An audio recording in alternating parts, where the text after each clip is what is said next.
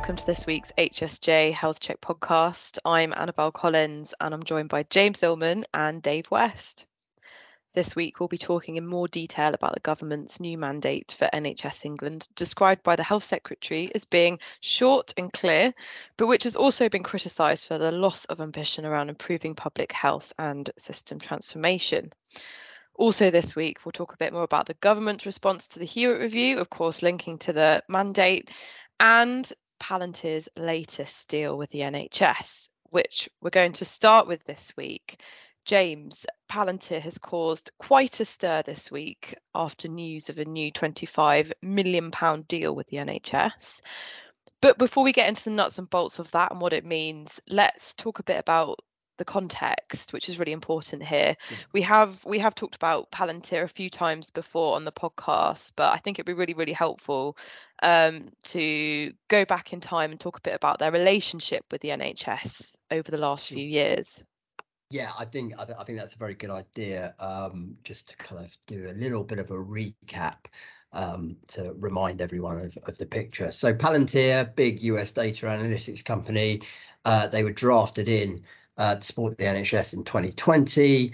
Um, they were brought in to help um, establish the NHS's COVID-19 data store. Uh, not not a controversial statement to say that um, uh, the NHS's analytics capacity were uh, some way behind, still are um, gold standard. So um, Palantir were bought in without a competitive process. Now during the pandemic, a lot of decisions were being made very quickly, and a lot of the usual uh, checks and balances uh, were skipped over. Um, but the fact they were bought in without competitive process um, is uh, is an issue which we will come back to. So bear that in mind as we go through this. Um, there's been a lot of noise around the NHS's relationship with Palantir anyway. Uh, it's a huge US uh, analytics company. We're talking about uh, patient data. Uh, private firms getting their hands on patient data is always a sensitive issue um, in um, in in NHS land. And um, yeah, we're talking about a analytics company which has done a lot of kind of counter-terrorism defense work. So uh, for various reasons, it's not the most transparent of organizations. Um, and there's a lot of kind of political and philosophical objections and concerns around Palantir. But I don't really want to get into them uh, today because um, basically there's you, you you can read anything on yeah all manner of stuff about that in the national media. But but I think what what's really important and what's important this week, particularly with this deal just being announced, is the way that the processes that NHS England is going through to continually reappoint Palantir rather than uh, sort of getting into the company's conduct or other business that it does or does not do. So yeah, Palantir got a 23 million pound deal in December 2020 uh, to continue working on the uh, COVID-19 data store again without um, competition. This was then extended to January. Uh, sorry, in January 2023, so this January just gone for six months, which takes us up to uh, June now. Um, and as you guessed it, that extension was was granted without um, a competitive process. Now, it's important to stress that NHSE insists that no procurement rules have been broken and that all these contracts were awarded uh, in the proper way. And this latest contract was um, by a official government framework. So, James, just focusing on the, the this new contract, what exactly is it for? Sure, sure. So, yeah, um, as I think it's important to realise that Palantir kind of came in to do one thing, I set up the data store, um, but its role and its kind of uh, tentacles have spread significantly since then, um, and uh, and much of it is around the uh, the use of uh, the company's Foundry platform, which is um, it's a, a, a, platform for organising and analysing big data sets. Um, and it's been used to underpin a critical new um, uh, data integration program, which is part of NHS England's IECCP program, which is the Improving Elective Care Coordination for Patients program. Now, NHS England has branded this elective recovery data integration system, which is being taken up by a number of trusts, um, the Care Coordination Solution, the CCS, another acronym for us. We love an acronym. So uh, the CCS, uh, it's important to remember, cannot function without Palantir's Foundry uh, platform. That's what it's built on.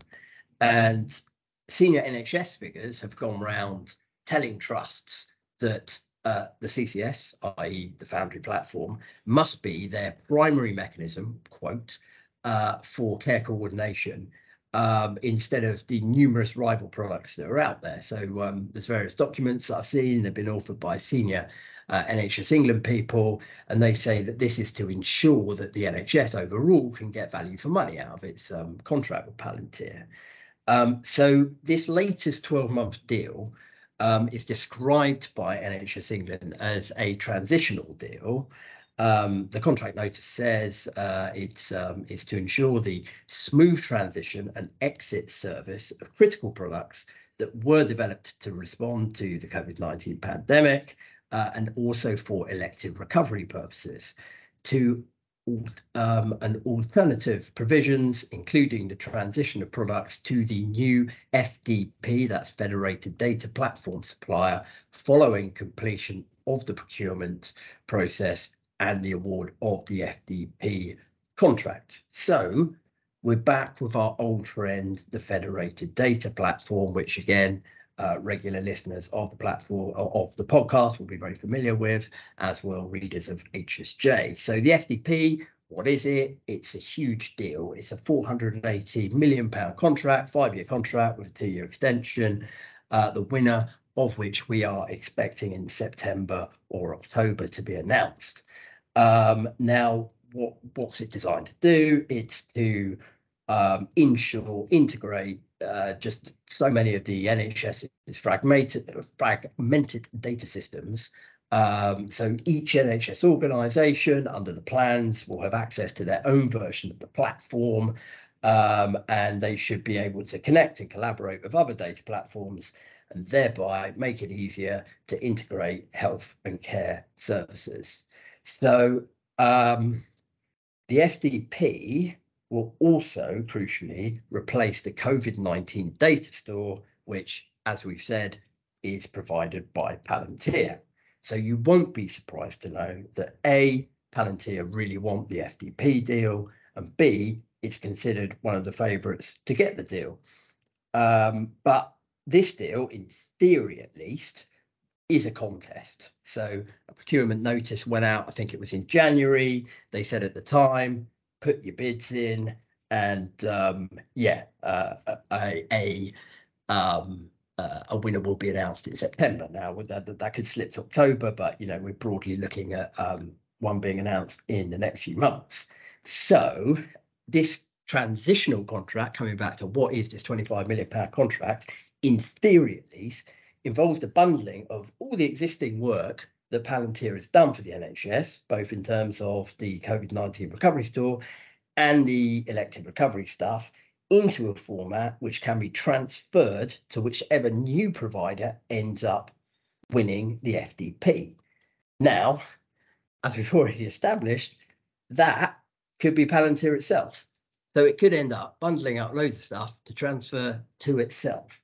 Um, and if it is bundling up stuff to transfer to someone else, then that in itself could be very, very um, uh, complicated because we're talking about a lot of sort of proprietary uh, software, and and and this stuff is in itself um, very uh, complicated. So, um, unsurprisingly, uh, there's been quite a um, reaction to all this, and there's one uh, senior NHS trust executive put it to me, and they, you know, this is this this is a few that wasn't just put to me by one senior trust executive. This is uh, a, a, they just put it quite nicely.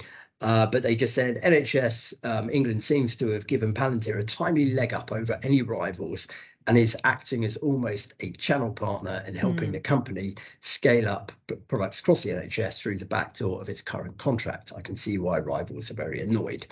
Um, so yeah, um, and then of course there's all the uh, the other noise around, you know, another kind of private firm being bought in, and, and we've seen a lot of these uh, projects in the past get torpedoed uh, for um, various of, of, of, the kind of debates around patient confidentiality that, um, uh, yeah, uh, that mm. are sparked by big US analytics companies, private companies coming in, uh, well, big big private companies from anywhere um, coming in and uh, getting their hands on NHS data. So um, yeah.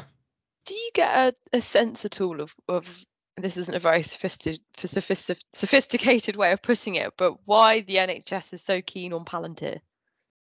Um, that's a very good question. So, um, a lot of people at NHS England view Palantir's uh, products as best in class. You know, these these mm. are market leading products for doing uh, the kind of data analytics which is required to integrate the kind of systems that the NHS has got. So um, that is, you know, uh, the, the, the claim. Um, the counterclaim from critics is no, it's not. There's plenty of other systems that do it just as well and just as cheaply. Um, Palantir wields a lot of power because it's a very big company and um, yeah, there is starting to be something of uh, uh, shall we say, movement between uh, people in senior NHS England jobs and people in jobs in Palantir. They have certainly, it is it is in, undeniable that Palantir have hired a lot of people from NHS England. So the links between the NHS, the higher echelons of the NHS and Palantir have been strengthened significantly over the last few years. That is undeniable. But you know, so uh, on on the the the, the kind of NHS England argument would be this is the best in class stuff, and anyway, we are running a uh, perfectly legitimate open contest. Uh, the critics would say no, there are other products that do it just as well, but Palantir uh, has just you know um, is a, a a very wealthy American company, and it's um, it's it's gaining undue influence and you've you've touched on this a little bit um, already, but uh, is the logical next step that Palantir is likely to be awarded the the federated data platform contract? It just it just seems like they're gearing up to it. I mean, I don't want to, you know, no, uh, influence anything, but you know. No, the that's that is what uh, most people think is going to happen, mm. but um, it might not. You'd be a you'd be fairly foolish to make firm predictions uh, on on this. Um, but certainly the optics and the perception of the fairness of the process are problematic for the NHS. Now, say it goes through the process and then awards it to someone else, those problems go away. But if they go through the process and award it to Palantir, even though it's been a perfectly fair process, I'm not saying it has or it has not. Uh, let's be hypothetical. Hypothetical scenario: they go through a completely fair process, and Palantir wins it completely on the merits of the spec in the contract. They have a massive perception problem, uh, and it's it's a problem that's not going to go anywhere, uh, go away anytime soon. And people will say this was a um, a process following a decision rather than a decision following a process. Interesting. Um, and I think finally, James, I was just wondering, do you think that because this this latest deal has got, as I said, it's caused a bit of a stir. It's got quite a lot of attention. Do you think there's any chance it could affect their their chances of of being successful? A bit of a challenging final question for you. Sorry about that. Yeah, yeah, I'm gonna have to plead the fifth on that one. I I, That's I fine. just I just don't know. I mean, it's um, it there's obviously a lot going on behind the scenes. It's a very confusing. Covering this story has been incredibly confusing. There's been briefings, there's been counter briefings, there's been uh, all manner of confusion around what on earth is going on. Mm. And um, I would not want to make any uh, firm predictions about it or about the probity of mm. the process that is ongoing. But my final point would be the optics certainly are a problem.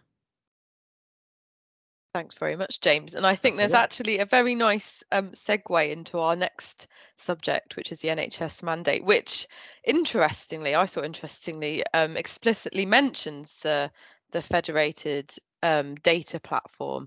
Um, Dave, do you think this kind of underlines that this is a real priority for the government? Sort of spending money on this. Yeah, I think it, I think it does. Um, it wouldn't be happening unless it was a um, backed by um, Steve Barclay and by government because it is a big chunk of money and there's not many mm. big chunks of, of spending getting signed off at the moment, especially not where it's all a bit complicated and a bit controversial. Um, and um, Steve and and yet, as you said, technology in general, um, the adoption of technology is one of um, a small number of the small number of priorities which sort of survived at the top level in in the mandate, and um, uh, and so it's pretty clear that it's a priority of Barclay. Um, and he said um, at the NHS Confederation conference last week that uh, indeed one of the you know one of the very few sort of quite clear uh, statements he made was that he wanted to protect technology spending. I think you know James and others probably have a skepticism about whether most technology spending is being protected, but you know perhaps some is more than other areas, and this FDP contract for now is the money is clearly clearly there to spend. And I mentioned in the intro that the the mandate, well, Steve Barclay described the mandate at the NHS Confed conference last week as being short and clear. I mean, what what do you think about this uh, description of it, Dave? Yeah, it was short, it's pretty short and pretty clear. I think it's sort of one of Steve Barclay's uh, flaws is not the ability to be uh, clear and and brief about his priorities because he's basically got like a small number like access targets and um, and a bit of technology tacked on the side. Uh, so he's that's that's one of uh, a problem he doesn't have. Um, and um, so we'll come on to talk about the the Hewitt review response, but the mm. there's been a movement um, which actually um, I think Steve um, was very clear about in like one of his first speeches as um, Health and Social Care Secretary back uh, like last summer autumn um, when he was there's a kind of um, you know, as you governments were toppling uh, very rapidly around that time, if you remember, and um, but he kind of made a sort of slightly frenzied speech. But one of the things there was, you know, we need to have much less targets, uh, le- much less objectives, um, uh, and he's kind of stayed true to that. And then um, Hewitt, um, the Hewitt review played into that uh, later in the autumn by um, talking about how uh, starting to talking and being pretty clear right from the beginning of the review that they, she thought fewer targets were needed and shorter mandates, shorter NHS planning guidance from from NHS England, um, and so yeah, the department's been able to to deliver on that, uh, you know, with this latest mandate. I think there's um, I think there's quite a few sort of uh, uh, you know important provisos on on that, um, such as um, you know it is useful. It is a bit useful to have a shorter document and a smaller list of priorities, but I think we all know. Um, but you know, problem one does it really mean that people don't have to actually do all those things? Well, no, because everyone knows that you know our cover as our coverage of the mandate highlighted some of the stuff that's been slashed is about population health management and mm. uh, you know obesity um, and um, prevention vaccination. I mean does that mean that you know staff and managers and leaders around the place are going to now be able to forget about population health management and obesity like, and vaccinating vaccinating people? Obviously it doesn't and it'd be a stupid thing to do. So it, it's a bit of a there's kind of an, an obsession um, in in a in a sort of national centralized system with these documents that come and tell you what the priorities are and they are important because they um, do um, you know constrain people's actions and decisions and they do dictate where the funding flows. Um, so um, but you know realistic does it make that much difference if the opera if the if the planning guidance is a bit few you know is half the length for a couple of years. I'm not sure. I mean, it's inevitably going to start, you know, gathering priorities again as soon as we get a new government with new new ideas. Um, mm. And of course, problem number two, you then get a backlash from everything that's been left out because they know they can be a bit less of a priority and a bit get a bit less money. So. Um, so you know those people who are clearly working on obesity and vaccination and and population health are um and, and you know public health people have been have highlighted that this doesn't seem a very sensible thing to leave out of the of the mandate, um, and you know, they're coming back, and community health services, mental health services, there's a bit less um, a bit less attention on there. um, you know, must dos and kind of priorities in in the mandate. So again, it's not all these things that the NHS can't really can't really ignore. Um, so it can be a bit of a reductive debate. And in, I suppose as well in terms of NHSE's role in supporting the development of ICBs, did it kind of go into much detail around that? Um, I think it was mentioned, but it didn't give much in terms of, um, I suppose, the how the, the, the transformation of um, ICS, I suppose.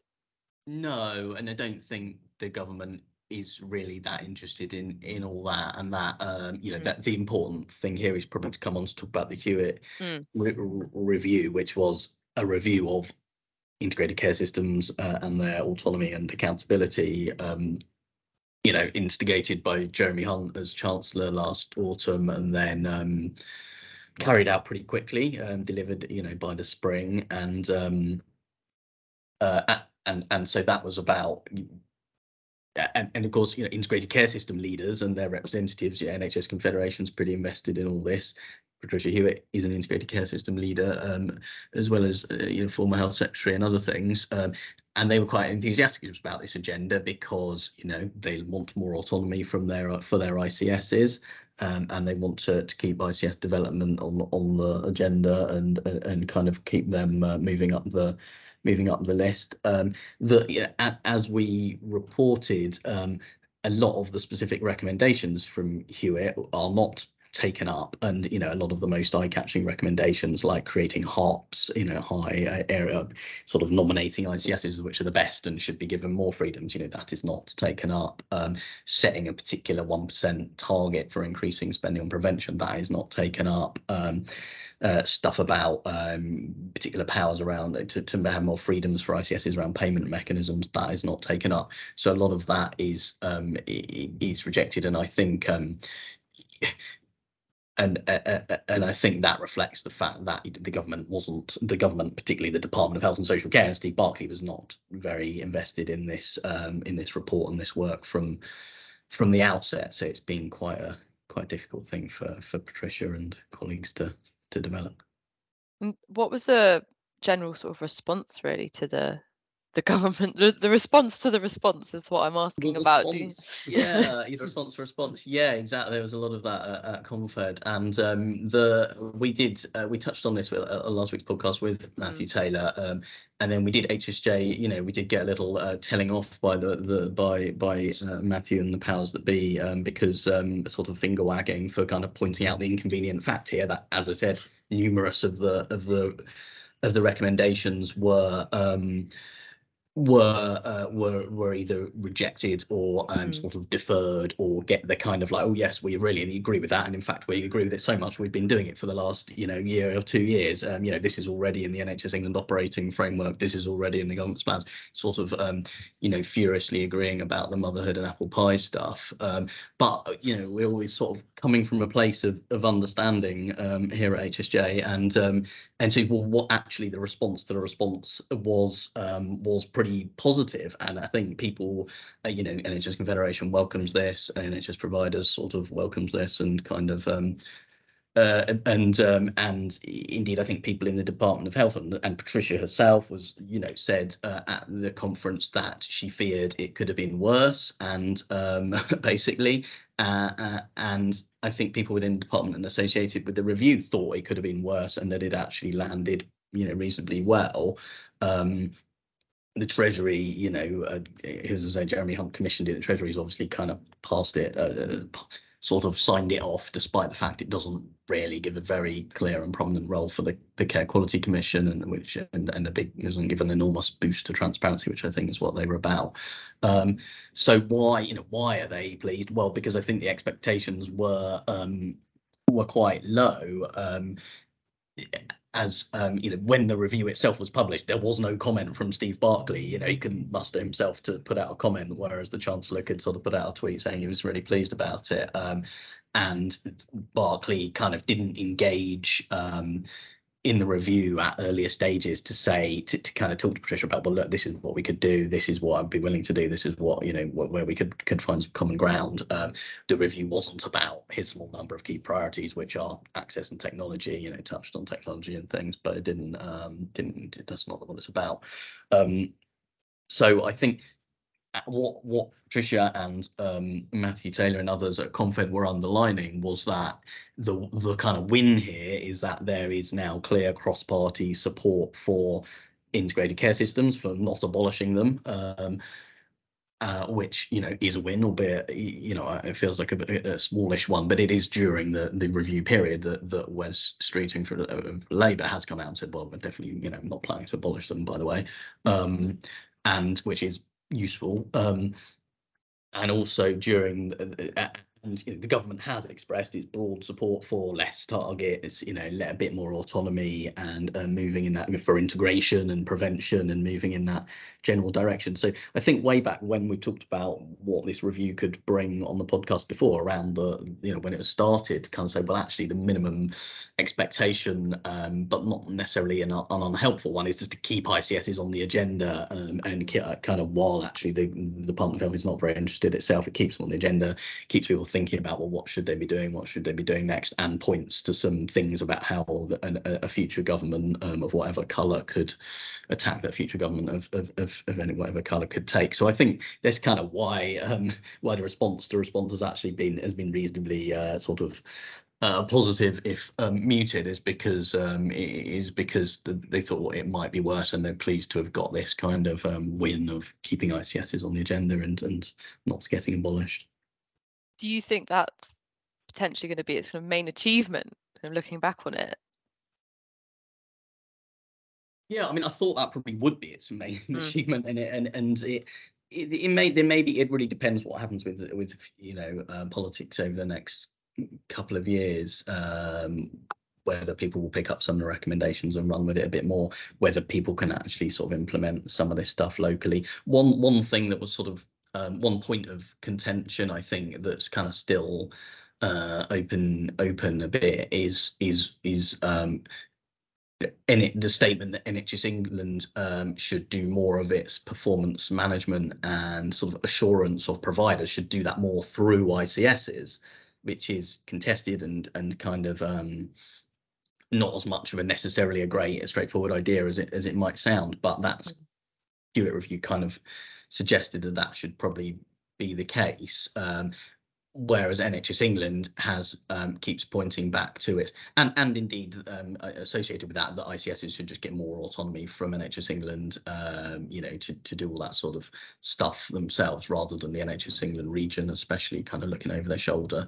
Um, they um, NHS England, it seems like during the course of the review, the, the, position of NHS England was that well, we've got our operating framework, which we published last year after much, you know, um, sort of uh, much hand wringing about all this, and that, and and in my opinion, it is not a very clear document. But what it does ultimately state is that providers which are in SOF three or four, uh, which is most of them, um, i.e. The, the troubled provider, more troubled end of the spectrum, they are directly managed by NHS England mostly, not by the ICS or ICB. Um, whereas what the review seems to implica- imply is that, well, actually, in the vast majority of cases, they should be managed with by the ICS, ICB. Now, NHS England seems to have kind of said, well, no, we're not going back to that. We only just settled it. But they did, um, uh, Amanda uh, Pritchard did a sort of seemed to indicate at the um, Confed uh, in questions after her Confed speech that well, they may revisit this operating framework and might be willing to look back at that, but I can't see a big shift taking place. Um, the other thing about should mention um, was that I thought um, one of the good recommendations from Patricia was to highlight this sort of process of penny packets of, of extra funding being doled out during the year with like enormous um, lists of accountability targets. The classic um, um, examples over the last year was in in winter uh, the the kind of extra discharge funding, which you know just does. I think Steve Barclay was talking and and Patricia Hewitt were talking about having less um, micromanagement. There's like a you know a relatively small amount of money comes out with like weekly reporting on how many beds have been set up and how many discharges have taken place and how many of this, that, and the other. Um, so just you know, the exact the exact opposite of the kind of thing they're advocating. And she, you know, she was clear that these penny there should be less of these penny packets. And well, I think the review maybe it'll be a bit harder for um for, for that to happen over the next year. I think the the response review does say we will try to try to behave mm-hmm. better in this regard. But you know, when it actually comes along, can they resist it? And NHS England it, itself, and you know, everyone pretty much in the NHS accepts there will be a winter plan and there will be loads of must dos, you know, and there will be like loads of things to tick off and submit against it, don't they? So is that is that going to stop? I don't I don't know. Yes. Well, thanks very much, Dave. I think um, at point to wrap up the podcast this week. Thanks as well to James. And just a reminder, our podcast is available every week on our website and wherever you listen to your podcasts. And please don't forget to subscribe if you haven't already. Thanks for joining us, and we'll be back next week.